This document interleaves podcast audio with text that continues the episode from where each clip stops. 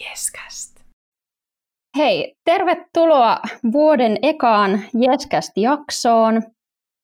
Tässähän voisi joku ajatella, että uusi vuosi tarkoittaisi uusia tuulia Jessin toimintaa myös podcastin osalta, mutta näin ei toki ole, vaan täällä onkin vielä viimevuotiset tekijät lauteilla. Eli täällä on tänään siis äänessä viime vuoden hallituksesta Riina ja Emma siitä syystä, että ekan kerran kun tätä jaksoa me nauhoitettiin, niin tekniikka ei varsinaisesti ollut puolellamme, mutta ei hätää. Onneksi mielenkiintoisesta aiheesta on kiva puhua, vaikka nyt sitten näin toistamiseen. Ja ei toki niin kuin vähiten meidän mahtavien vieraiden takia. Juurikin näin. Ja tänään meillä on tosiaan aiheena nuorten suhde yrittäjyyteen ja se, että olisiko yrittäjyys ratkaisu uuden sukupolven työelämätoiveisiin. Mutta ennen kuin vielä mennään tarkemmin tähän aiheeseen, niin esitellään vielä meidän tämänkertaiset vieraat. Keitä olette ja mitä teette, jos sieltä Reijo vaikka aloittaa? Joo, terve vaan kaikille kuuntelijoille. Eli mä oon Häkkisen Reija ja tulen Jyväskylän yliopistosta ja siellä toimin työelämäasiantuntijana.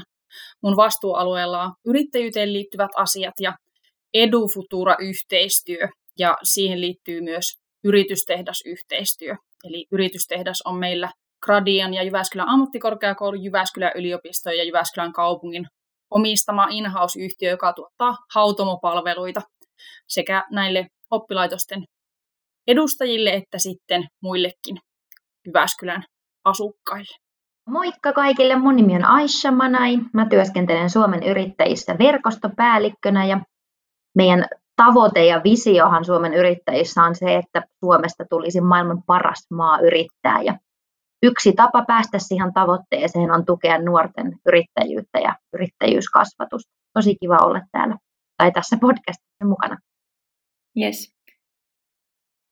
Me voitaisiin tähän väliin vielä tota, Riinan kanssa esitellä itsemme. Mä olen siis Kauton Emma ja tota, viime vuonna 2020 Jessin valokuvaaja ja tota, aikoinaan valmistunut vuonna 2016 Jyväskylän ammattikorkeakoulun tämmöisestä yritystoiminnan kehittämisen ja koulutusohjelmasta, joka tiimiakatemianakin tunnetaan. Ja sitten sen jälkeen ollut työelämässä ja nyt sitten aloittelin syksyllä tuossa tietojärjestelmätieteen maisteriopinnot Jyväskylän yliopistossa ja sitten tota, sanotaanko semmoiset vähän vajaat pari vuotta on tehnyt sitten sivutoimisena yrittäjänä valokuvaajan hommia sille harrastusmielessä. Kyllä, ja sitten täällä on tosiaan myös Riina Saarinen äänessä. Öö, viime vuoden hallituksessa olin viestintävastaavana ja sitten opiskelen yrittäjyyttä tuolla Jyväskylän yliopistossa maisterivaiheessa. Öö, ja tota, tosi kiva, että olette täällä tänään. Voitaisiin lähteä meidän päivän aiheeseen vielä tarkemmin. Öö, eli tota, niin kuin Emma sanoi, niin puhutaan nuorten suhteesta yrittäjyyteen, ja tässä taustalla on muun muassa toi vuoden 2019 nuorisobarometrin ö, tutkielmat, ö, joista pari semmoista poimintoa on esimerkiksi se, että 71 prosenttia on sitä mieltä, että yrittäjämäistä asennetta ja taitoja tarvitaan kaikessa työssä. Ja toinen on se, että työltä kaivataan merkityksellisyyttä. Eli 88 prosenttia on sitä mieltä, että työn pitäisi vastata omia arvoja. Joo, ja tätä tutkimusta varten haasteltiin puhelimitse noin 1915-29-vuotiaista nuorta. Ja tämä joukko pitää sisällään sekä milleniaaleja että sitten tämmöisiä nuorempia Z-sukupolven edustajia. Ja nämä sukupolvet ei tietysti ole keskenään ihan täysin samanlaisia, mutta tässä jaksossa puhutaan selvyyden vuoksi kaikista alle 30-vuotiaista työelämässä olevista tai sinne juuri siirtyvistä nuorista. Miten sitten tota, Aisha ja Reija, mitä ajattelet yleisesti siitä, millaiseen työelämään nuoret astuu, miten työelämä on muuttunut ja muuttumassa?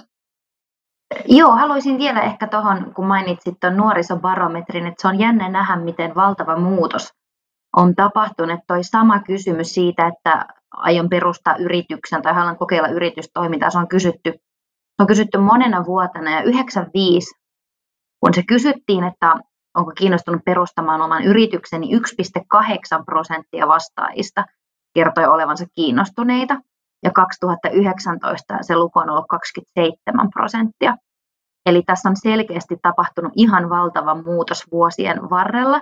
Ja samalla kun puhutaan tulevaisuuden työelämästä, niin tämä on niin hyvä ottaa huomioon, että ihan selkeästikin tulevaisuudessa yrittäjyys tulee olemaan entistä varten otettavampi vaihtoehto ja entistä enemmän tullaan tekemään tämmöistä niin hybridityötä, eli, tai ehkä enemmänkin kuin hybridi, eli tehdään työtä yrittäjinä, freelancereina, työntekijöinä ja yhdistellään noita erityyppisiä työmuotoja, koska tämä meidän työelämä on kovin pirstaloitunut, että tätä nyt on toitotettu vaikka kuinka monta vuotta, mutta kyllähän se niin näkyy ihan selkeästi. Mä mietin, mä olen itse 35, täytän, täytän ensi kuussa ja ensimmäinen vakituinen työsuhde on mulla nyt. Ja se on aika yleistä, että niitä vakituisia työsuhteita ei ole, ja, ja työelämä on sellaista projektimaista ja lähti yrittäjäksi tai ei, niin yrittäjämäistä asennetta kyllä tarvitaan. Joo, mulla on myös itsellä samansuuntaisia havaintoja Aisan kanssa, että jotenkin tämä nykyajan työelämä muuttuu jatkuvasti ja tosiaan sit on tosi tärkeää löytää niitä semmoisia ikään kuin keinoja hallita sitä muutosta ja yksi niistä on juurikin se, että tunnistaa sitä omaa osaamista huolimatta siitä, mitä tutkintoa ikään kuin opiskelee. Ja sitten, niin kuin Aisakin mainitsi tuossa, niin nykyään on sit, tai tarkennan vielä sen verran, että on, on niin kuin aika yleistä sekin, että yksi ihminen saattaa tehdä ikään kuin samaa työtä useammalle työnantajalle ennemminkin kuin se, että on vain yhden työnantajan palveluksessa ja tekee sitten tavallaan sitä yhtä työtä kahdeksasta neljää, niin kuin normaalisti on totuttu ehkä. Joo, noi on hyviä nostoja. Toi ehkä korostaa just sitä, että ö, pitää sietää sitä epävarmuutta myös siellä työmarkkinoilla ehkä entistä enemmän. Eli tavallaan just sitä, että ne työsuhteet voi olla aika pätkittäisiä ja lyhyempiä. Ja se, että pitää olla niin kuin myös ehkä aktiivisempi ö, siinä, että, että tavallaan itse luo niitä omia mahdollisuuksia ja hakeutuu aktiivisesti erilaisiin tehtäviin – just joita voi vaikka yhdistellä ja tehdä niin kuin samanaikaisesti rinnakkain. Joo, kyllä tämä aika on semmoinen, että se vaatii tosiaan siltä työnhakijalta aika paljon verraten sitten ehkä siihen, että tosiaan löytäisi vain yhden työpaikan niin kuin yhden työnantajan kontolta, mutta sitten tämä aika tosiaan vaatii sen, että se niin kuin työnhakija on tosi tietoinen siitä, mitä osaa ja mitä sitten se ehkä se työnantajakin niin kuin hakee. Ja toisaalta sitten sit se, että jos on semmoista osaamista, mistä voisi niin kuin yritystäkin perustaa, niin sit sekin vaatii tosi paljon tietenkin siltä henkilöltä, että se selvittää sen, että onko sillä idealla liiketoimintapotentiaalia ja minkälaista, minkälaista tarvetta sitten se oma osaaminen voisi lähteä paikkaamaan. Kyllä just näin ja tuohon mikä on mun mielestä hienoa, että vaatii paljon, mutta antaa myös todella paljon. Et miettikää, miten vapauttavaa nykypäivänä työelämä on. Et ei, ei enää ole sitä semmoista uraputkea. Toki jollekin se uraputkikin voi olla hyvin vapauttava, mutta se, että istutaan 30-40 vuotta samassa duunipaikassa, vaan että nyt ihan oikeasti pystyy yhdistelemään erilaisia työmuotoja. Toki meidän niin kun, ehkä sosiaaliturva ei ole vielä ihan up to date niin, niin hyvässä mallissa kuin se toisi olevan, mutta, mutta uskon, että siihenkin muutoksia on tulossa. Eli se, että pystyy yhdistelemään näitä erityyppisiä tapoja tapoja, miten tehdä töitä. Ja sitten just tuohon, tohon, mitä, mitä sanoit liittyen siihen, että pitää ottaa selvä, onko sillä idealla kannatusta, niin sekin mun mielestä ihan loistavaa, että Suomessa oikeasti on erinomaiset palvelut. Että sitä tukea löytyy ja niin kuin opiskeluajalta, niin kuin teidän ES on siitä elävä todiste, että tukea löytyy niin kuin opintoaikoina, mutta myös sen ulkopuolella, että sitä tukea kyllä saa siihen, jos yrittäjäksi haluaa lähteä. Kyllä, ja toi tavallaan, että niitä työsuhteita on enemmän kuin aiemmin sen työuran varrella, niin sehän myös tietyllä tapaa niin kuin mahdollistaa sen, että sun osaaminen laajentuu valtavasti ja sun näkemyksellisyys ja näkemys eri organisaatioiden toiminnasta paranee. Ja tota, jotenkin niin kuin, kauttaaltaan sä saat enemmän kokemusta siitä, että mitä kaikkea sä osaat tehdä tai mitä kaikkea sulla on mahdollisuus oppia – tai näin, kun sä et ole ollut siellä saman työnantajan palveluksessa sitä 30 vuotta. Kyllä, ja sitten toisaalta se tuo myös semmoista tietynlaista joustavuutta siihenkin, että koska ja missä sitä työtä haluaa tehdä. Että aikaisemmin ehkä kun on ollut tosiaan se yksi työnantaja, niin se on ollut se yksi toimisto, missä sitä työtä tehdään. Mutta nyt ei ehkä ole niinkään merkityksellistä, että mistä sitä työtä tehdään, varsinkin nyt vielä kun korona-aikana on saatu tottua kaikki siihen, että etätyö on uusi musta. Joo, toi on hyvä pointti ja tavallaan se yksi tietty työnantaja ei voi enää ehkä myöskään sen takia olettaa, että se työntekijä olisi niin kuin just heidän siellä toimistolla paikan päällä, koska voi olla myös muita näitä ikään kuin velvoitteita ja muita, muita töitä, joita joutuu sitten just yhdistelemään aika paljon joustavammin, niin sitten siinä on ehkä vaan yksinkertaisesti paras ratkaisu se, että ö, tehdään vaikka just kotoa käsin niitä eri töitä vähän niin kuin samanaikaisesti. Kyllä, ja tässä tuntuu, että on niin kuin omassakin lähipiirissä, ystäväpiirissä ihan sille eläviä esimerkkejä, että ne päivät ei ole enää sitä, että tehdään just niin kuin kahdeksasta neljään samalla työnantajalle töitä, vaan se voi olla just sitä, että no ehkä että osa päivästä on vaikka opintoja ja sitten on niin kuin, että tehdään toiminimellä niin kuin omia töitä, niin sitten saattaa olla vielä, että tekee niin kuin siihen päälle jotain, jotain kolmatta, oli sitten niin kuin palkkatyö tai jotain muuta, mutta että se on niin kuin tosi, voiko sanoa pirstaloitunut, en sano, että olisi huono asia, mutta että se niin kuin päivän kulku ja työn rakenne ja työn luonne on kyllä niin kuin todella monimuotoista. No kyllä, ja tuosta tulee mieleen, että se palvelee tosi hyvin myös sitä, että opiskelija ei aina välttämättä opiskellessaan tiedä, että mitä hän haluaa tehdä tavallaan isona. Ja tota, niin, niin silloin, kun pääsee kokeilemaan tällaisia eri juttuja, on sitten justiin yrittäjyyttä tai sitten eri työnantajien palveluksissa jotain eri osaamisalueisiin liittyviä juttuja ehkä, joista voisit vielä ehkä valita, että koska sitä tekee. Niin käytännössä sitä kautta tulee kyllä todella monipuolinen kokemus myös siitä omasta osaamisesta juurikin ja mihinkä kaikkeen sitä voi käyttää. Kyllä. Tuossa tota, Aissa aiemmin vähän mainitsikin tuosta tavallaan rakenteista, mitkä mahdollistaa tätä yrittäjyyttä, niin ö, miten, miten te näette, että niin kuin minkä muotoista se yrittäjyys on nykyään tai miten se on muuttunut? Miten sitä mahdollistetaan meille sit niiden rakenteiden kautta? No yhtenä isona trendinähän on yksinyrittäjyyden nousu, että sehän on tästä niin kuin 2000-luvun puolella, niin onko se 90 000 lisää tullut yrittäjän ihan tarkalleen muista, mutta meillähän on melkein 200 000 yrittäjää, eli suurin osa Suomen yrityksistä on yrittäjien yrityksiä. Ja, ja tota, niin siinä jos miettii, niin kuin, että millaisia rakenteellisia muutoksia tarvitaan, niin on paljon sellaisia asioita niin kuin edunvalvonnallista näkökulmasta. Että ihan vaikka se, että onko yksin yrittäjällä mahdollisuus vaikka näihin virikesäteleihin ja lounasetuihin. Ihan tämmöiset niin pienet asiat, mitkä ei vielä tänä päivänä niin ei ole kunnossa. Eli silloin kun me saadaan niin kuin, tämä meidän sosiaaliturvajärjestelmä ja muut niin kuin, yrittäjien etuihin liittyvät asiat kuntoon, niin mä uskon, että silloin myös Suomi on niin kuin, parempi maa yrittää ja tehdä bisnestä. Ja ehkä yksi syy siihen, minkä takia meillä on niin paljon nimenomaan yksin yrittäjä, on se, että työllistäminen ei ole hirveän helppo, helppo asia, että se on niin kuin, byrokraattinen ja, ja hyvin kallis myöskin, mutta en, en rupea niin siihen puoleen nyt ottamaan tässä keskustelussa sen enempää kantaa, mutta täytyy muistaa, että silloin kun vaikka nuori ihminen lähtee yksinyrittäjäksi, niin hänelle ei välttämättä ole minkäännäköistä ymmärrystä johtamisesta, henkilöstöasioista, tiimityöskentelystäkään välttämättä, ja sitten kun hän, se riski, että hän ottaisi niin työntekijän itsellensä vailla minkäännäköistä johtamisosaamista, niin se voi joskus totta kai kantapään kautta oppii ja joskushan se homma lähtee tosi hienosti käyntiin, mutta että toivoisin, että me niin kuin yhteiskuntana ja esimerkiksi Suomen yrittäjät järjestönäkin pyritään siihen, että me voidaan tukea yrittäjien osaamista esimerkiksi johtamiskysymyksissä, että koska silloinhan on paljon helpompi lähteä kasvattaa bisnestä, kun on semmoinen tietyn tyyppinen varmuus siihen, että osaa toimia vaikka johtajana. Toki sen sitten käytännössä oppii, mutta näin. Joo, Kyllä.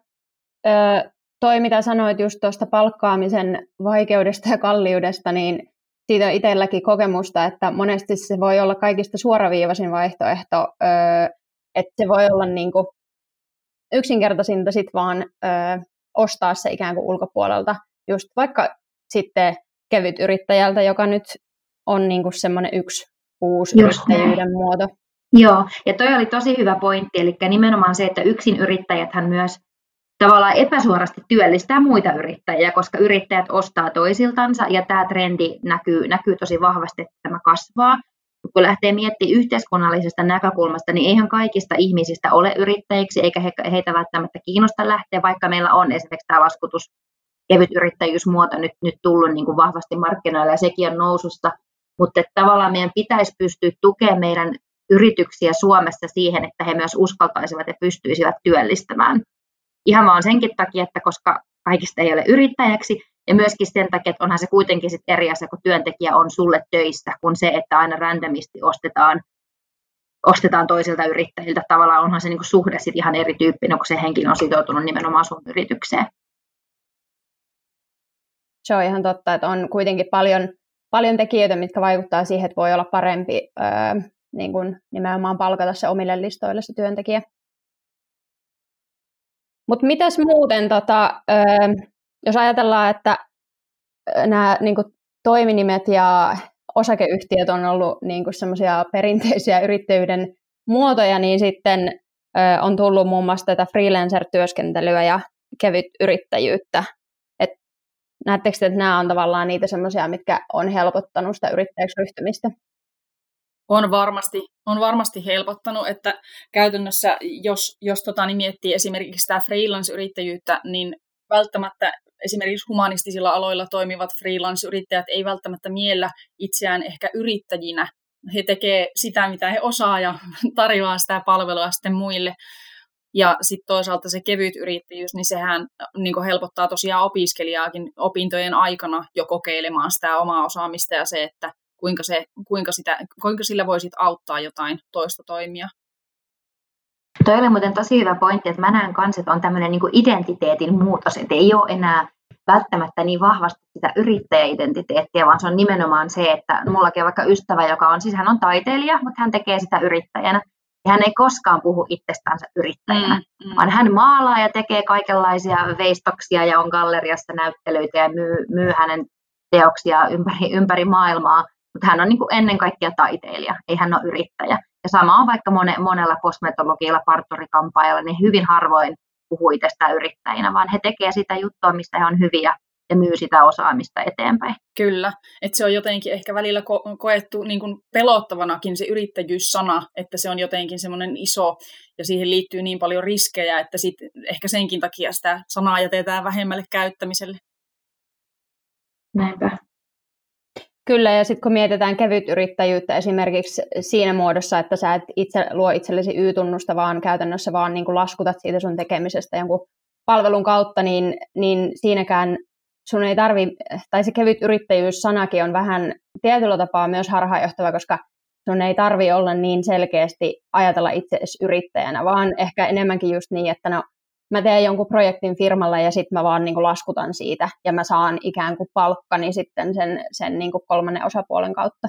Niinpä. Joo, ja se on hassu se kevyt yrittäjyys-sana, kun tavallaan aina meidän juristit muistuttavat meitä tuolla Suomen yrittäjissä, että ei ole olemassa mitään kevyt yrittäjiä. Siis sehän on totta, että ei juridisesti ole olemassa mitään kevyt yrittäjiä. Sä oot joko yrittäjä tai sitten sä et ole yrittäjä. Mutta tuo on jotenkin niin vakiintunut termi, me ollaan totuttu käyttää sitä. Kyllä, se on vaan käytännössä niin kuin brändetty tai paketoitu tuolla mm. nimellä se palvelu. Öö, no mutta tässä on nyt niin kuin sekä tämä toimintaympäristö, missä toimitaan, niin on paljon niitä megatrendejä, mitkä vaikuttaa siihen, että työelämä on muuttumassa, öö, mutta sitten myös tosiaan ne nuorten odotukset, toiveet sen työelämän suhteen on muuttunut.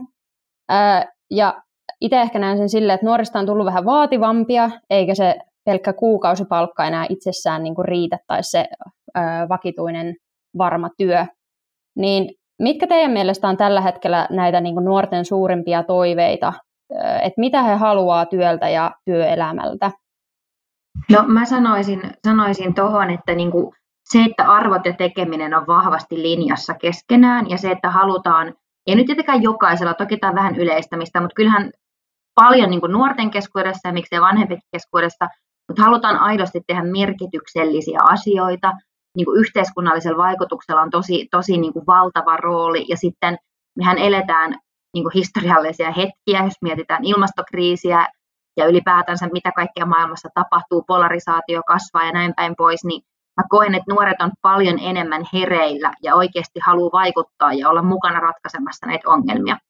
Et jos mä, mä oon tuossa Nuori Yrittäjyys ryn tota, hallituksessa ollut, ollut ja nähnyt tässä vuosien varrella ja pystynyt oikeastaan huomaamaan sen, että miten niin kuin vuodesta 2013 mä seurannut. Heillä on vuosittain tämmöisiä nuorten perustamia yrityksiä, he kilpailevat keskenään, siis nyt puhutaan toisesta asteesta, niin mä oon nähnyt siellä sen, että miten siellä näkyy se yhteiskunnallinen muutos. Että tavallaan kun ihan alussa on ollut, että myydään jotain krääsää, ja nyt se on mennyt siihen, että jengi miettii, että millä tavalla tehdään kestäviä vaikka vesipulloja ja miten voidaan käytetyistä tavaroista, niin kuin mikä on kiertotalouden rooli. Että kaikki tämä näkyy tosi vahvasti ja mä luulen, että tulevaisuudessa tulee näkyä entistä enemmän.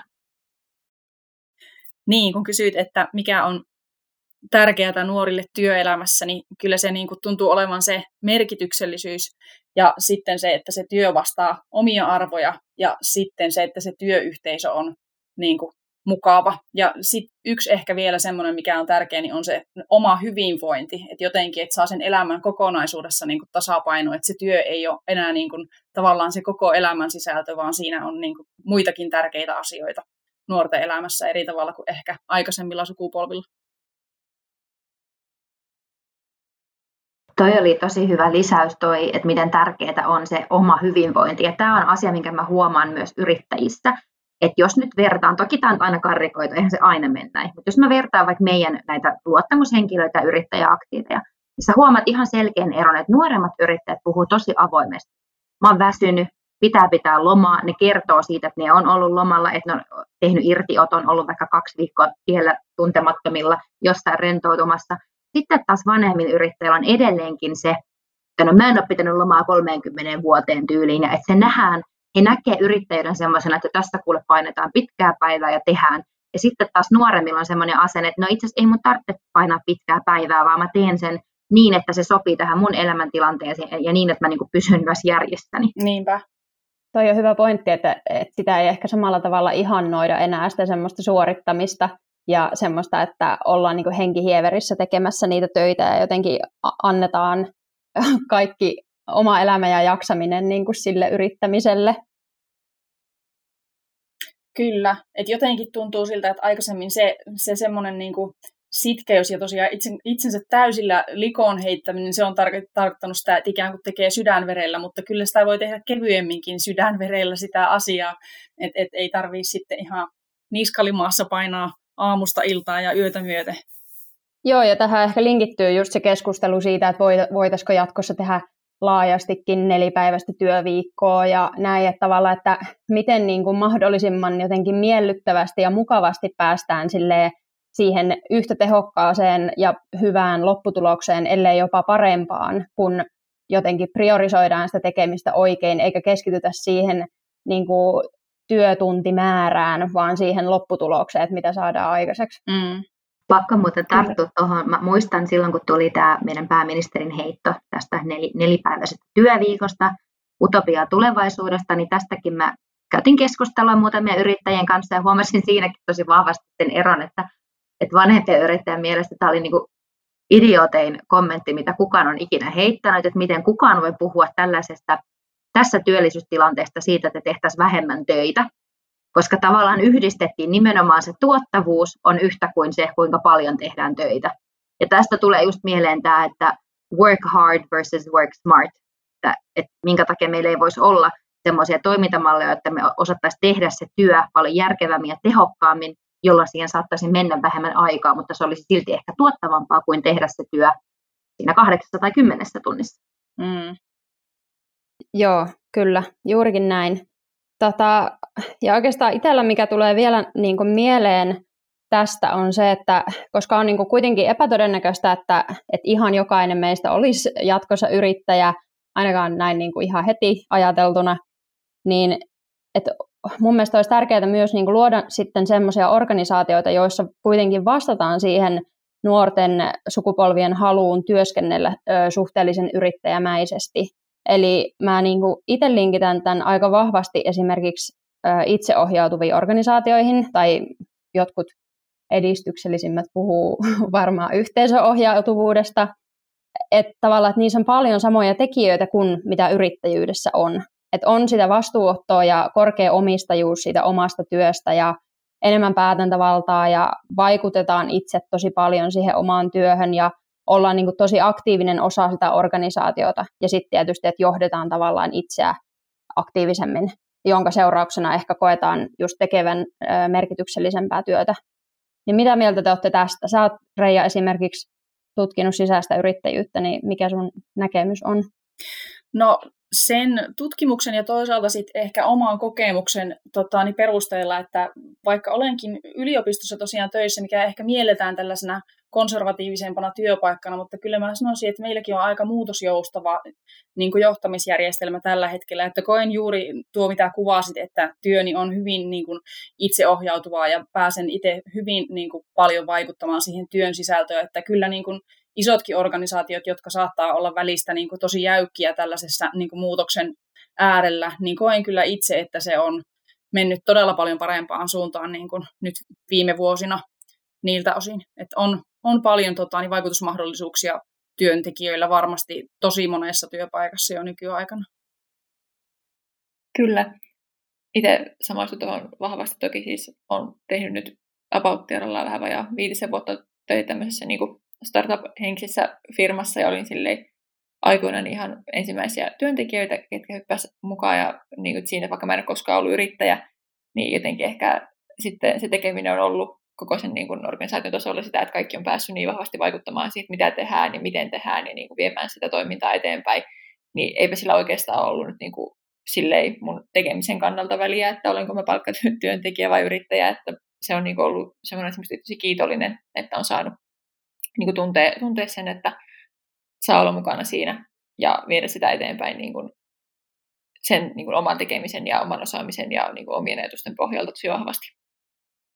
Ja sitten tässä keskustelussa, kun me mietitään, että tuntuu siltä, että me ollaan kaikki vähän samantyyppisiä, että on tosi tärkeää se, että voi ottaa omistajuutta siitä, mitä tekee ja vähän niin kuin itse rakentaa sitä omaa työnkuvaa, niin tässä sitten samaan aikaan aina, aina itselle tulee niin kuin huoli sitten niistä ihmisistä, että varmasti me kaikki tunnetaan ja tiedetään, että kaikkihan ei ole sit sellaisia, että mm. he haluavat hirveästi itse olla se bossi siinä, vaan ne oikeasti haluaa ihan rautalangasta niin kuin mustaa valkoisella, että mitä mun kuuluu tehdä, eikä halua hirveästi käyttää sitä sellaista omaa, niin kuin, että itse lähtisi johtaa, johtaa sitä omaa tekemistä. Ja kun tuntuu, että kaikki on menossa entistä enemmän nimenomaan siihen suuntaan, että meiltä vaaditaan niin kuin työntekijänä enemmän, että annetaan sitä vastuuta, mutta samalla sitä vapautta, mutta sitten tässä aina välillä miettiä, että mikä sitten on heidän rooli ja millä tavalla me niin kuin pystytään myös varmistaa, että hekin löytävät sitten paikkansa tässä muuttuvassa työelämässä. Kyllä, mulle tuli toi samaa mieleen just tuossa ennen kuin rupesit puhumaan, että et, et niin kuin se jotenkin se,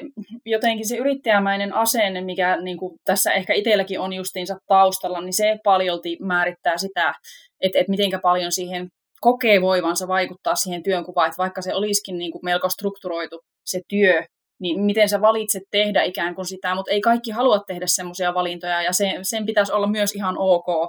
Et, et sitten tämmöinen aika tietysti, missä on tosi paljon erilaisia ihmistyyppejä, joista osa tarvii tosi selkeät raamit juuri sille työlle ja osa haluaa tosi paljon vapauksia, niin tämä haastaa sitten puolestaan tosi paljon esimiehiä ja esihenkilöitä, että niin kuin tukemaan juuri oikealla tavalla sit niitä eri työntekijöitä. Joo, tuonhan huomasi varsinkin nyt tässä korona-aikana. Sori, mä en tiedä, meneekö me nyt ihan liikaa väärille raiteille, mutta tässä korona-aikana hän huomasi tuon eron niin työyhteisöstä, että kun siirryttiin täysin etätyöhön, että itselle se oli, että mahtavaa, että muutoskin tekee paljon etätöitä. Mutta sitten minulla oli kollegoita, jotka oli ihan rikki, että apua, että mä oon tottunut tulee toimistolle 7.30 ja lähtee 15.30. Kyllä. Että en mä siellä kotona ikinä tee mitään töitä tai mitään töihin liittyvää, Teamsit, kaikki on pois päältä. Sitten taas itsellä on niin kuin 247. Että tavallaan se menee mukana ja välillä kesken päivän lähtee tekemään omia asioita. Ja se on niin kuin luontevasti se työ siinä ja vapaa-aika jotenkin sekoittuu keskenään. Niin tämä korona oli kyllä semmoinen, että se niin kuin erityisen hyvin näytti sen, että okei, me ollaan kyllä todella erilaisia keskenämme. Yescast. Tässä on ollut mun mielestä hirveän hyvää keskustelua siitä, että miten niin nuoret kaipaa työelämältä ja sitten myös ehkä miten yleisesti niin kuin yrittäjien suhtautuminen siihen yrittämiseen ja omaan työhönsä on esimerkiksi näiden sukupolvien välillä niin kuin muuttunut, mutta mitä olette mieltä siitä, että miten yleisesti nuoret tällä hetkellä yrittäjyyteen suhtautuu? Miten se nähdään nuorten keskuudessa? No sitä ehkä sivuutettiinkin tuossa kohdalla mun mielestä, missä puhuttiin just siitä freelance-toiminnasta ja juurikin siitä, että sama henkilö saattaa tehdä niin kuin samaa työtä useammalle työnantajalle. Ja sitten tosiaan siitä, että se suhde, niin kuin, no en tiedä onko se tosiaan suhde siihen yrittäjyyssanaan enemmän, mikä on sitten muuttunut, mutta tosiaan se, että sitä ei välttämättä mielletä niin voimakkaasti yrittäjyytenä, vaan se on enemmän sitä juurikin oman osaamisen niin kuin valjastamista muiden hyödyksi, mikä sitten tuo itselle myös sitä merkityksellisyyttä. Niin jotenkin itse ajattelisin tällä tavalla. Joo, eli just mitä, mitä Reijakin tuossa sanoi, että niin kun nuorten intoyrittäjyyteen hän on kasvanut, eli selkeästikin yrittäjyys kiinnostaa ja, ja nuorilla on niin myönteinen suhtautuminen yrittäjyyteen. Et nythän se on sitten vaan yhteiskunnan, yhteiskunnan meidän niin tehtävä pitää huolta, että se into myös muuttuu sitten yrittäjyysaktiviteetiksi, koska jos me katsotaan niin tilastoja, niin ei tässä viimeisen kymmenen vuoden sisällä kuitenkaan hirveä määrä uusia yrityksiä ole nuoret perustaneet. Että se luku on edelleenkin siinä noin 57 000. Mietitään, kuinka monta alle 35-vuotiaista yrittäjää Suomessa on, niin se ei ole kyllä hirveästi kasvanut tässä vuosien varrella. Et, et selkeästi on niin positiivinen suhtautuminen ja yrittäjyys on vähän niin trendikästä jopa, mutta sit se ei kuitenkaan näy perustetuissa yrityksissä. Mm. Toki sitten kevyt, näiden kevyt kautta laskutusyrittäjän määrähän on sitten asia erikseen, että heitähän on tosi paljon ja tosi monet nuoret tekee nimenomaan laskutusyrittäjänä hommia. Joo, voisiko tästä ehkä niin kuin peilata sitä ajatusta niin, että mitä, mun mielestä se on hirveän hieno ajatus, mitä käytiin aikaisemmin tuolla läpi, että niin taiteilija, joka ei ehkä niin kuin miellä itseään yrittäjäksi, vaikka niin kuin paperilla juridisesti on yrittäjä. Että se on vaan niin kuin tapa tehdä sitä, missä on hyvä, missä tykkää tehdä, mikä kokee niin kuin itsellisen merkitykselliseksi, mistä kautta niin kuin viemään sitä niin kuin omaa osaamista myös muiden käyttöön. Niin ehkä jotenkin voisiko kiteyttää näin, että yrittäjyys niin kuin toimii yhä useammalla niin kuin välineenä, toteutustapana niille omille unelmille ja haaveille. Että se ei ole enää niin kuin semmoinen suoranainen maalitaulu, että hei, että mä haluan olla nyt yrittäjä, vaan että se on enemmänkin just niin kuin sivutuote siinä, mikä tota, tulee matkaan, kun tekee sitä, mistä tykkää. Toi oli tosi hyvin sanottu, oli, että yrittäjyys on, on niin se väline. Se on se väline, jonka kautta sä toteutat itseäsi. Kyllä. Ja se on väline, jonka kanssa työnantajat kilpailee. Ja sen takia työnantajat panostaa entistä enemmän siihen, että tarjotaan niin kuin yrittäjämäistä vapautta, mutta työsuhteessa. Kyllä. Ja tässä niin kuin hyvänä esimerkkinä on mun mielestä esimerkiksi just ö, tubettajat, somevaikuttajat, ö, niin kuin esimerkkejä aloista tavallaan, jota ei ole ollut vielä ennen 2000-luvun alkua, mutta joista nyt niin kuin iso osa niistä tekijöistä toimii yrittäjänä ihan vain siksi, että se on kaikista luontevin keino saada rahaa siitä, mitä niin kuin tykkää tehdä. Eli että se yrittäjyys ei ole heilläkään välttämättä ollut niin kuin kaikkien se semmoinen maalitaulu tai unelma, mutta on vaan käynyt niin, että se on just se työkalu, jolla tehdä siitä harrastuksesta työ, niin se on sitten niin kuin se yrittäjyys. Niinpä, tuo tupetus oli tosi hyvä esimerkki, että jotenkin itselle tulee mieleen siitä, että että onko se ollut alussa ehkä vähän tahattomastikin sellaista, että on vaan, joku on vaan ryhtynyt kokeilemaan, että mäpäs tässä puhun tällaisesta aiheesta, mikä mua kiinnostaa, mutta sitten sinne onkin tullut ihan hirveästi niitä seuraajia ja sitä kautta ikään kuin orgaanisesti sitten niin kuin siirtynyt yrittäjyyteen sitä kautta. Kyllä. Et jotenkin ehkä se kokeilemisen rohkeus on myös se, semmoinen, mikä mun mielestä määrittää sitä niin kuin jotenkin sitä nykynuorten asennoitumista ehkä yrittäjyyteen tai siihen yrittäjämäiseen toimintotapaan, että, että sit se yrittä, ikään kuin siihen yrittäjyyden merkitykseen tai siihen, että se yrittäjyys voisi olla vaihtoehto minulle, niin päästään ikään kuin sitä kautta, että nyt on tuotu tämmöisiä niin kuin tätä kynnystä madaltavia vaihtoehtoja, että, että niin kuin Aisa tuossa aiemmin jo puhuu, niin on tosi hyvä tuki meillä niin kuin erilaisiin yrittäjyyden vaiheisiin, että on siihen idean kehittämiseen ja on siihen niin kuin ihan siihen yrityksen kehittämiseen ja sitten on niin kuin ihan kasvuyrittäjyyteenkin erilaisia palveluita saatavilla, mitä ei sitten aikaisemmin ehkä ole ollut, niin sitten sitä omaa osaamista saa kehitettyä voimakkaammin ja saa tukea myös siihen, että löytäisi niin kuin sitä tiimiä siihen oman yritysidean ympärille, samanhenkisiä tai erihenkisiä ihmisiä, jotka sitten justiinsa tuo sitä niin kuin lisätukea siihen yritysidean niin kuin eteenpäin viemiselle. Joo, ja tuosta niin vielä tuosta tavallaan sometyöstä ja ylipäätänsä niin kuin nimenomaan sen oman osaamisen myymisestä ja tavallaan, että sä myyt jotain palvelua, joka keskittyy niin kuin siihen sun omaan niin kuin tietopääomaan, niin siinähän on, se on niin kuin loppujen lopuksi aika matala riskistä, että mm. ne tarvitsee tehdä sillä tavalla samanlaisia investointeja kuin, niin kuin mitä tarvitsisi, jos sulla olisi mikä tahansa just fyysinen toimitila tai tai niin kuin isot koneet tai muut vastaavat, mitkä vaatis, vaatis niin kuin sitä, että luot jonkun semmoisen infran siihen sun ympärille yrittääksesi, vaan niin kuin, että noi on aika semmoisia helppoja, jotka niin kuin helposti ja huomaamattomasti voi nimenomaan kasvaa tosi pienimuotoisesta semmoisesta vähän niin kuin harrastusmaisesta toiminnasta just sitten ö, yrittäjyydeksi ja silleen niin kuin rahakkaaksikin bisnekseksi. Tuo on totta. Ja siinä ehkä se suurin alkupanostus on juurikin se, että tulee joku idea se, että ei, ei vitsi, että mä tykkään tehdä tätä tai että tämä, mä oon jotenkin tässä hyvä, että joku toinen antaa palautetta tai itse huomaa sen. Että et sitä kautta juurikin se, että se alkupanostus ei ole se taloudellinen. Näinpä, ja näissä on aina vaan se, se kääntöpuoli, että joskus joku, jolla on, joka on ollut innostunut jostain harrastuksesta ja on saanut kannustusta, että hei, että tämä nyt on kannattaa niin tuotteista, että vaikka joku tykkää hirveästi leipoa ja että nythän sä rupeat tekemään tällä bisnestä, niin sitten saattaa usein käydä niin, että sitten sillä tota, niin katoaa se into, koska siitä tuleekin tavallaan semmoinen työ. Mm. Että senkin takia musta on hienoa, että pystyy yhdistämään näitä eri asioita. Että, että sä rakastat sitä leipomista, ei sun tarvitse 247 leipoa, vaan sä leivot osan ajasta ja osan ajasta sä teet muuta ja sitten sä pystyt niin kuin monta eri intohimon kohdetta toteuttamaan ilman, että mikään niistä tulee sitten liian työlääksi. Toi on kyllä ihan siis voin itse elävänä esimerkkinä tästä tämän ajatuksen allekirjoittaa, että mulle nimenomaan niin kuin, valokuvaus on ollut semmoinen niin kuin, kymmenen vuotta rakas harrastus ja sit koko ajan mä kipuilen edelleenkin aina sen kanssa, että, niin kuin, kuinka paljon mä haluaisin ruveta tekemään sitä sitten niin kuin yrittäjänä. Et tällä hetkellä se on semmoista hyvin pienimuotoista, että mä teen sitä, koska se on kiva, jos joku joskus haluaa mulle jotain maksaa, niin sitten mä nyt voin jonkun, jonkun laskun sitten kirjoittaa. Mutta että just, että sit kun meille tulee että voisiko nyt perustaa valokuvausyrityksiä, nyt vaan nettisivut pystyy rupeat tekemään tätä, tätä tätä, niin tota, itse hakkaa tosi paljon meille niin kuin päätä seinää sen kanssa, että nyt vitsit uskaltaako. Että sitten että nyt tällä hetkellä ainakin just se, että kun mulla on se niin kuin palkkatyö, missä mulla on se, niin kuin, mistä toki tykkään myös ja mikä niin kuin, tavallaan takaa sen, että ei lopu ruoka, niin sitten mä pystyn niin kuin, kokeilemaan ja pienimuotoisesti testailemaan sitä, että, että mikä tavallaan se mun tapa olisi sitten niin kuin, tehdä tuota valokuvausta yrittäjänä. Että voisiko se joskus olla se täyspäiväinen vai että onko se niin kuin, ok, että se on tämmöinen niin kuin, harrastus, josta joskus, joskus sitten myös pientä lisäansiota teen. Just näin, että sulla on niin kuin, hy- hyvä tilanne kyllä, että voit rauhassa miettiä ja katsoa, että miten se siitä etenee. Vai jääkö se vaan sitten just harrastukseksi?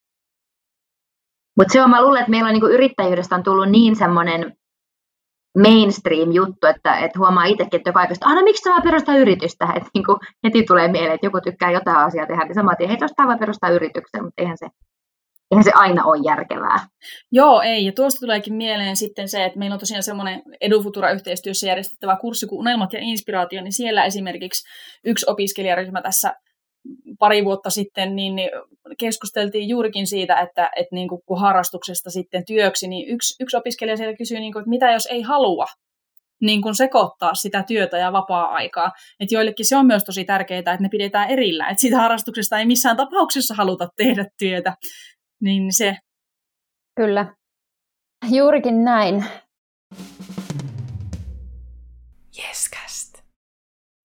Tota, no, sitten jos mennään eteenpäin ää, aiheessa, niin haluttaisiin vähän puhua tuosta niin yrittäjyyskasvatuksen puolesta ja sen merkityksestä tässä asiassa.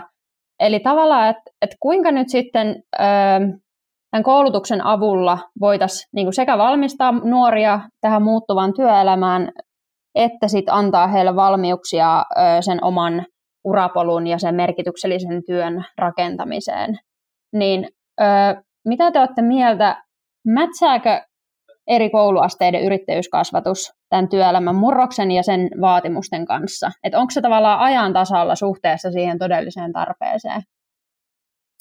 Mun mielestä tässä on viime vuosina menty tosi paljon eteenpäin, että jotenkin ala-asteelta lähtien on tuntunut siltä, että omien, omien lasten niin kuin koulupolulla on kiinnitetty koko ajan vaan enemmän huomiota siitä, että, että heitä on pyydetty miettimään jotenkin niitä omia vahvuuksia ja mietitään sitä, että mikä on kenenkin yksilöllinen oppimistyyli, minkä, mitenkä haastavia niin kuin, kokeita haluavat suorittaa esimerkiksi matematiikassa ja näin poispäin, on jotenkin paljon enemmän semmoisia valinnan mahdollisuuksia jo alasteelta lähtien ja nimenomaan semmoisia, jotenkin tunnustetaan helpommin se, että ihmiset on erilaisia, ne haluaa erilaisia asioita ja sit sitä kautta pyritään niin kuin ohjaamaan sitä asiaa niin kuin myös varmasti sinne lopullisten työelämään liittyvien valintojen suuntaan. Ja sitten jos mitä tulee yrittäjyyteen, niin tosiaan on pikkuyrittäjyyttä ja on NY-vuosiyrittäjänä ohjelmaa ja sitten on korkea-asteen vuosiyrittäjänä ohjelmaa ja todella monipuolisesti erilaisia sekä niin kuin näihin omien vahvuuksien ja omien, oman osaamisen kehittämiseen liittyviä niin kuin opintojaksoja ja sitten toisaalta ihan yrittäjyyteen liittyviä opintojaksoja. Joo, tuossa oli hyviä nostoja ja sanoisin, että vaikka ehdottomasti ollaan tultu ihan huimasti eteenpäin, että jos mietin omia opiskeluaikoja, mä oon tuota, kauppatieteiden maisteriksi valmistuin 2012, niin en kyllä muista, että millään tavalla oltaisiin puhuttu yrittäjyydestä missään vaiheessa. Ja nykyään mä oon siis hankkineilta valmistunut ja tiedän, että siellä on nykyään aivan eri tolalla kaikki yrittäjyyteen liittyvä. Tuossa nuorisobarometrissahan, kun kysyttiin, että onko, onko niin kuin yrittäjyyskasvatus tai yrittäjyysopetus niin kuin hyvällä tasolla, niin puolethan vastaajista tai yli puolet koki, että, että se tarjottu opetus ei ollut riittävää. Eli edelleenkin tälle on niin kuin tilausta vielä enemmän, ja nythän ainakin lukion, lukion uusi opetussuunnitelma syksyllä panostaa myöskin tähän. Ja mun mielestä kun puhutaan niin kuin yrittäjyyskasvatuksesta, niin pitäisi ymmärtää, että eihän yrittäjyyskasvatus tarkoita vain sitä, että kaikista tulee yrittäjiä, vaan yrittäjyyskasvatuksella me pystytään tukemaan nuoria kasva, niin kuin vahvistamaan tosi monenlaisia eri ominaisuuksia, itsetuntemusta, talousosaamista, tiimityöskentelyä, tulevaisuus, tämmöistä niin kuin skenaarioajattelua, että pystytään vähän niin kuin miettimään, että mitä tulevaisuudessa tapahtuu ja katsoa ympäröivää yhteiskuntaa ja sen perusteella miettiä, että mitkä on ne ongelmat, joihin tarvitaan ratkaisuja.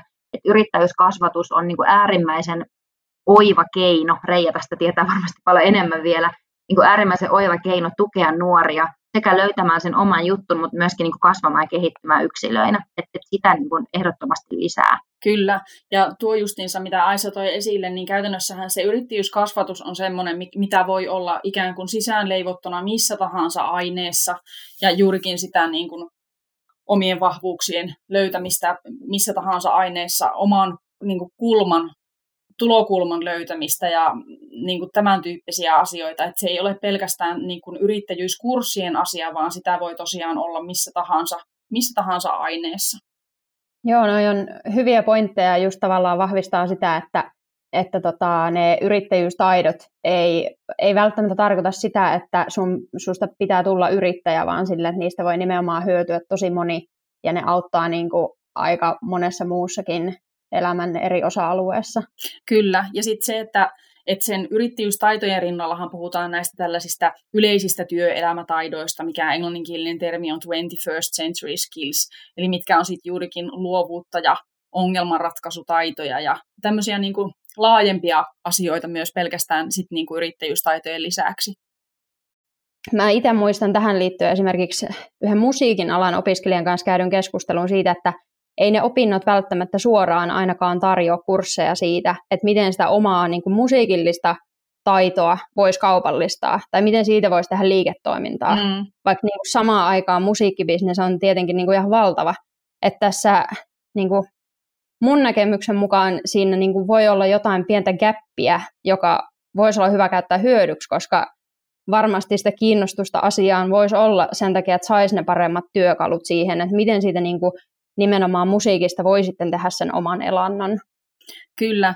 Nämä on itse asiassa sellaisia asioita, mitä me tässä juurikin EduFutura-yhteistyössä Jyväskylässä on nyt sitten ratkottu näillä yhteisillä yrittäjyyskursseilla. Mutta se e- ehkä, mikä tuli tässä mieleen myös siitä, että kun, kun tosiaan opiskelijat puhuu sitä, että heillä ei ole niin kuin tai että he ei saa riittävästi sitä niin kuin yrittäjyyskasvatusta tai ei tule semmoista niin kuin juurikin tämän tyyppistä sitten yrittäjyysopetusta, niin se haaste saattaa olla myös siinä, että ne on usein valinnaisia opintoja, jotka pitäisi jotenkin löytää, ja sitten kun sen opiskelijan tutkinto saattaa olla muutenkin niin kovin täynnä, niin sinne on haastava ikään kuin löytää se paikka niille opinnoille, että vaikka ne vaikuttaisi kiinnostavilta, niin mistä aika niiden toteuttamiseen? Joo, mä oon ihan varma, että se on osa, osa niin tuota haastetta just tuossa. Yescast. Yes. Nyt ollaan käyty hyvin tavalla läpi sitä, että miten esimerkiksi niin kuin ihan tuolla peruskoulusta aina sitten niin kuin lukion ammattikoulun tai sitten niin kuin korkeakoulun puolelle, mikä se tilanne on tällä hetkellä, minkälaista yrittäjyyskasvatusta ja niin kuin opetusta on tällä hetkellä olemassa, mutta jos ajatellaan ihan niin kuin tämän kontekstin ulkopuolelta, niin onko muita keinoja nuorten yrittäjyyshalujen tukemiseksi ja niin kuin ymmärryksen lisäämiseksi? Tähän tulee toki mieleen ylipäätänsä siis yhteiskunnallinen keskustelu, kuinka me, miten, miten me puhutaan nuorista yrittäjistä, miten me tuodaan heitä mediassa esiin, tuodaanko me heidät esiin tämmöisinä niin kuin röyhkeinä, naiveina, sinisilmäisinä nuorina vai tuodaanko me heidät esiin tasavertaisina yrittäjinä ja, ja sellaisina ihmisinä, jotka yrittää muuttaa maailmaa. Sillä on tosi paljon merkitystä, miten me puhutaan nuorista yrittäjistä. Sillä on tosi paljon merkitystä, miten aikuiset ja vanhemmat, että jos joku nuori ihminen kertoo, että hän haluaa lähteä yrittäjäksi, niin onko se ensimmäinen kommentti vaistomassa, että älä nyt ainakaan yrittäjäksi lähde. Mm. Et mä oon itse tullut yrittäjäperheestä, molemmat sekä äiti että isä on yrittäjiä, ja tiedän, että, että mä en ole itse yrittäjäksi lähtenyt, jotain pientä sivu, sivukeikkailua on tehnyt, mutta en ole koskaan täyspäiväinen yrittäjä ollut. Niin heillähän on, vaikka he on itse yrittäjä, niin heillä on vähän semmoinen asenne, että joo, ei todellakaan kannata lähteä yrittäjäksi. Niin että, että miten tavallaan meidän kaikkien kannattaa miettiä, että, että kuinka helposti me sitten ollaan lyttäämässä sen toisen, toisen unelmat, jos joku tulee kertoa vaikka intopiukena siitä, että haluaa lähteä yrittäjäksi. No kyllä, tuo yleinen asenneilmasto on tosi tärkeä. Ja sitten mä lähdin miettimään juurikin tässä nyt, kun Jessin edustajien kanssa on keskustelua, niin ES-toiminta on mun mielestä todella tärkeä, tärkeä tota, niin, niin tekijä tällaisessa, että sen kautta kuitenkin sit nuoret tuottaa nuorille ikään kuin sitä sellaista sisältöä, mikä on sellaista matalan kynnyksen yrittäjyystoimintaa.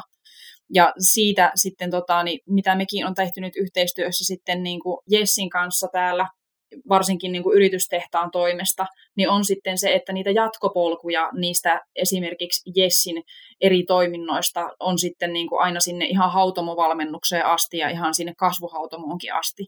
Eli että nämä polut, että kuinka sä voit edetä siinä yrittäjyyden tiellä omalla valitsemallasi tavalla, niin, niin ne tehdään näkyväksi opiskelijoille. Pakko hehkuttaa itsekin näitä ES, ES-yhteisöjä, just tänään oli aamulla, joka tämä liittyi siis kotoutumiseen, tämmöinen kotoutumisen selonteko, jossa mietittiin, että miltä suomalainen maahanmuuttopolitiikka näyttää vuonna 2035 ja puhuttiin ulkomaalaisista opiskelijoista ja toin siinä ES-yhteisöjen roolin esiin, että ES-yhteisöjen hakeutuu tosi paljon myös kansainväliset osaajat, koska he tavallaan löytää ESn kautta semmoisen yhteisön, jos heillä on hyvä ja tervetullut olo, vaikka he välttämättä yrittäjiksi olisi lähössäkään. Kun siellä on semmoinen luonnollisesti puhutaan englantia ja, ja järkätään, järkätään tapahtumia ja on semmoinen hyvä energia päällä, niin ESL on niin kuin, paitsi yrittäjyys, yrittäjyyden näkökulmasta hyvä rooli ja tärkeä rooli, mutta myöskin ihan kansainvälisten osaajien kannalta tärkeä rooli. Joo, siis ihana kuulla, että näet noin niin kuin myös sinä tämän asian, siis itse on kyllä just samaa mieltä, että tavallaan se, tai toivoo aina, että se on nimenomaan niin, että se näyttäytyy kaikilla avoimena ja semmoisena niin kuin yhteisönä, johon kaikki tervetulleita. Että tota, ja jossa nimenomaan halutaan niin kuin, ö, tavallaan, että nostetaan just jalustalle sitä myös sitä erilaisuutta, että se on niin kuin rikkaus ja sille, että se, se niin kuin tuo paljon lisää maustetta siihen tekemiseen ja siihen yhteisöön. Joo, pakko palata tuohon vielä, kun puhuttiin siitä, että miten tavallaan tämmöinen niin kuin yleinen keskustelu ja se ilmapiiri ja tapa, millä asioista puhutaan on muuttunut, niin itse mistä on tosi iloinen on se, että kun sivuttiin tuolla aikaisemmin sitä, että nuoret yrittäjät puhuu yhä avoimemmin siitä, vaikka miten itse jaksaa ja mikä on se niin kuin, tavallaan tapa just tehdä töitä silleen niin kuin fiksusti, niin sitten musta myös tuntuu, että niin kuin sen lisäksi, että niin jaksamista puhutaan tosi paljon enemmän, niin uskalletaan puhua myös siitä, että mitä se yrittäminen oikeasti on, että jos tulee epäonnistumisia tai mitä ikinä niin kuin jotain kuoppia niin kuin yleensä monesti matkalla, varsinkin siinä alkuvaiheessa saattaa olla, kun kaikki on uutta, niin niistä puhutaan yhä rohkeammin. Ja tota, sit toisaalta myös niin kuin, kerrotaan yhä vahvemmin siitä, että jos tulee vaikka konkurssi, mikä nyt voisi olla siis, ja onkin niin kuin, varmasti jokaiselle yrittäjälle semmoinen niin kuin, kauhea tilanne, vaikka sitten taas toisaalta sitä että myös sanotaan, että no onko sitä oikein yrittäjä tehnyt yhtään konkurssia kertaakaan. Mutta tota, et se mun mielestä, että yhä enemmän niin kerrotaan siitä, että mitä on sitten vaikka se elämä sen konkurssin jälkeen, miten sitten on eteenpäin, ja että tavallaan ehkä niin muutetaan sitä, että niistä asioista, niistä vaikeistakin asioista, niistä haasteista uskalletaan puhua, niin sitten myös kertoa, että miten niistä päästään yli, että se ei vaan niin kuin jää siihen, että sitten ne niin kuin vaikeat kipukohat pidetään siellä matolla, että kunhan niin kuin ulospäin kaikki näyttää siltä, että menee tosi hyvin ja tota, mallikkaasti, vaan että uskalletaan tuoda niitä niin kuin mahdollisia epäonnistumisia ja haasteitakin esiin mun mielestä tällä hetkellä paljon paremmin kuin vielä joskus aikaisemmin. Kyllä, tämä on tosi, tosi tärkeä näkökulma, koska käytännössä yksi yrittäjyyden kulmakivistä on nimenomaan kokeileminen ja sitä kautta niin kuin sen, jotenkin sen idean muokkaaminen semmoiseen suuntaan, että se toimii paremmin, niin jos se niin kuin epäonnistuminen on jotenkin ihan mahdottoman huono asia ja sä et voi koskaan epäonnistua, niin miten sä kokeilet jotakin? Kyllä. Just näin, että tavallaan se armollisempi keskustelukulttuuri mahdollistaa ehkä sen, että se ei tunnu ihan niin älyttömän pelottavalta se yrittäminen. Kyllä. Ja tuo on tosi tärkeää nimenomaan, mitä Emma sanoi tuossa, että, että se tota, niin, niin, että jos epäonnistuu voimakkaasti, eli esimerkiksi juuri tulee tämä konkurssi, niin sitten jotenkin tuodaan esille myös sitä, että miten siitä selviää. Niin, niin se, on, se on todella tärkeää, koska silloin jos sä tiedät, että kyllä tästä voi selvitä, niin kyllä sä siitä myös selviät. Ja ehkä nopeammin vielä kuin sitten, jos sä ajattelet vaan, että maailma kaatui nyt tähän ja tämä oli tässä. Kyllä. Joo, ja nyt vaikka sanottiin, että puhutaan nuoresta yleisesti, niin yksi semmoinen artikkeli, missä puhuttiin nimenomaan tästä Z-sukupolvesta, niin siinä oli tutkimus, jonka mukaan niin kuin 45 prosenttia heistä uskoo keksivänsä jonkun maailmaa muuttavan keksinnön. Eli tavallaan se, niin kuin, se usko omien mahdollisuuksien rajattomuuteen on myös tosi keskeistä siinä, että mitä sä uskallat lähteä tekemään ja minkälaisista asioista sä unelmoit. Ja tässä niin kuin varmasti korostuu taas se esimerkkien samaistuttavuus, että ne on semmoisia sen, sen kaltaisia tarinoita yrittäjyydestä, joista on helppo ajatella, että hei, jos toikin on onnistunut, niin miksen mäkin voisi kokeilla. Mm. Että jotenkin, että lähtökohdat on käytännössä samat tyyppisesti. Siis representaatiolla on kyllä ihan valtava voima, että se, että pystyy näkemään niin kuin oman ikäisensä näköisensä ihmisen tekemässä, tekemässä jotain hienoa, niin kyllähän siitä saa uskoa siihen omaan tekemiseen. Ainoa, mikä välillä huolestuttaa, just mitä sanoit tuosta tuota Z-sukupolvesta, että et, et, et lähes puolet uskoo, että he keksivät maailman mullistavan keksinnön, niin on just se, että miten sitten kuitenkin pysytään realistisina. Mm. Itse olen törmännyt aika paljon siihen nuorten keskuudessa, että joo, mä perustan startupin ja mä teen tämmöisen appin ja sitten on vähän silleen, että joo, totta kai sä voit perustaa appin ja startupin, mikä siinä, mutta se ihan niin, kuin niin yksinkertaista ole, että tämä mm. nyt on myös mm. vähän tämmöistä järjestämistä, mutta että ymmärrettäisiin kuitenkin se, että yrittäjyydessä kuitenkin numerot on number one, että sul pitää, sun pitää olla sitä ymmärrystä numeroista ja silloin kun alkaa vaikka rahaa siihen yritykseen tulemaan, niin aina pitää mielessä, että siitä on myöskin niitä velvollisuuksia, mihin, mikä pitää laskea, että sitä rahasta menee varmaan suurin osa kaikkeen muuhun kuin itselle. Niin tämä on, niin kuin, nämä on sellaisia perusjuttuja, mitkä tuntuu tosi usein ehkä erityisesti niin nuorilta hukassa, että ei välttämättä nähdä sitä kokonaisuutta, mutta siitä huolimatta minusta on ihan mieluummin me halutaan tähän maailmaan niin kuin haaveilijoita ja unelmoijia kuin semmoisia negatiivisia henkilöitä, jotka ei usko mihinkään eikä heillä ole minkäännäköistä positiivista tulevaisuuskuvaa. Onhan se hienoa, että uskotaan niihin omiin kykyihin, mutta sitten kuitenkin pidettäisiin se realismi siellä tavalla tai toisella mukana matkassa. Kyllä.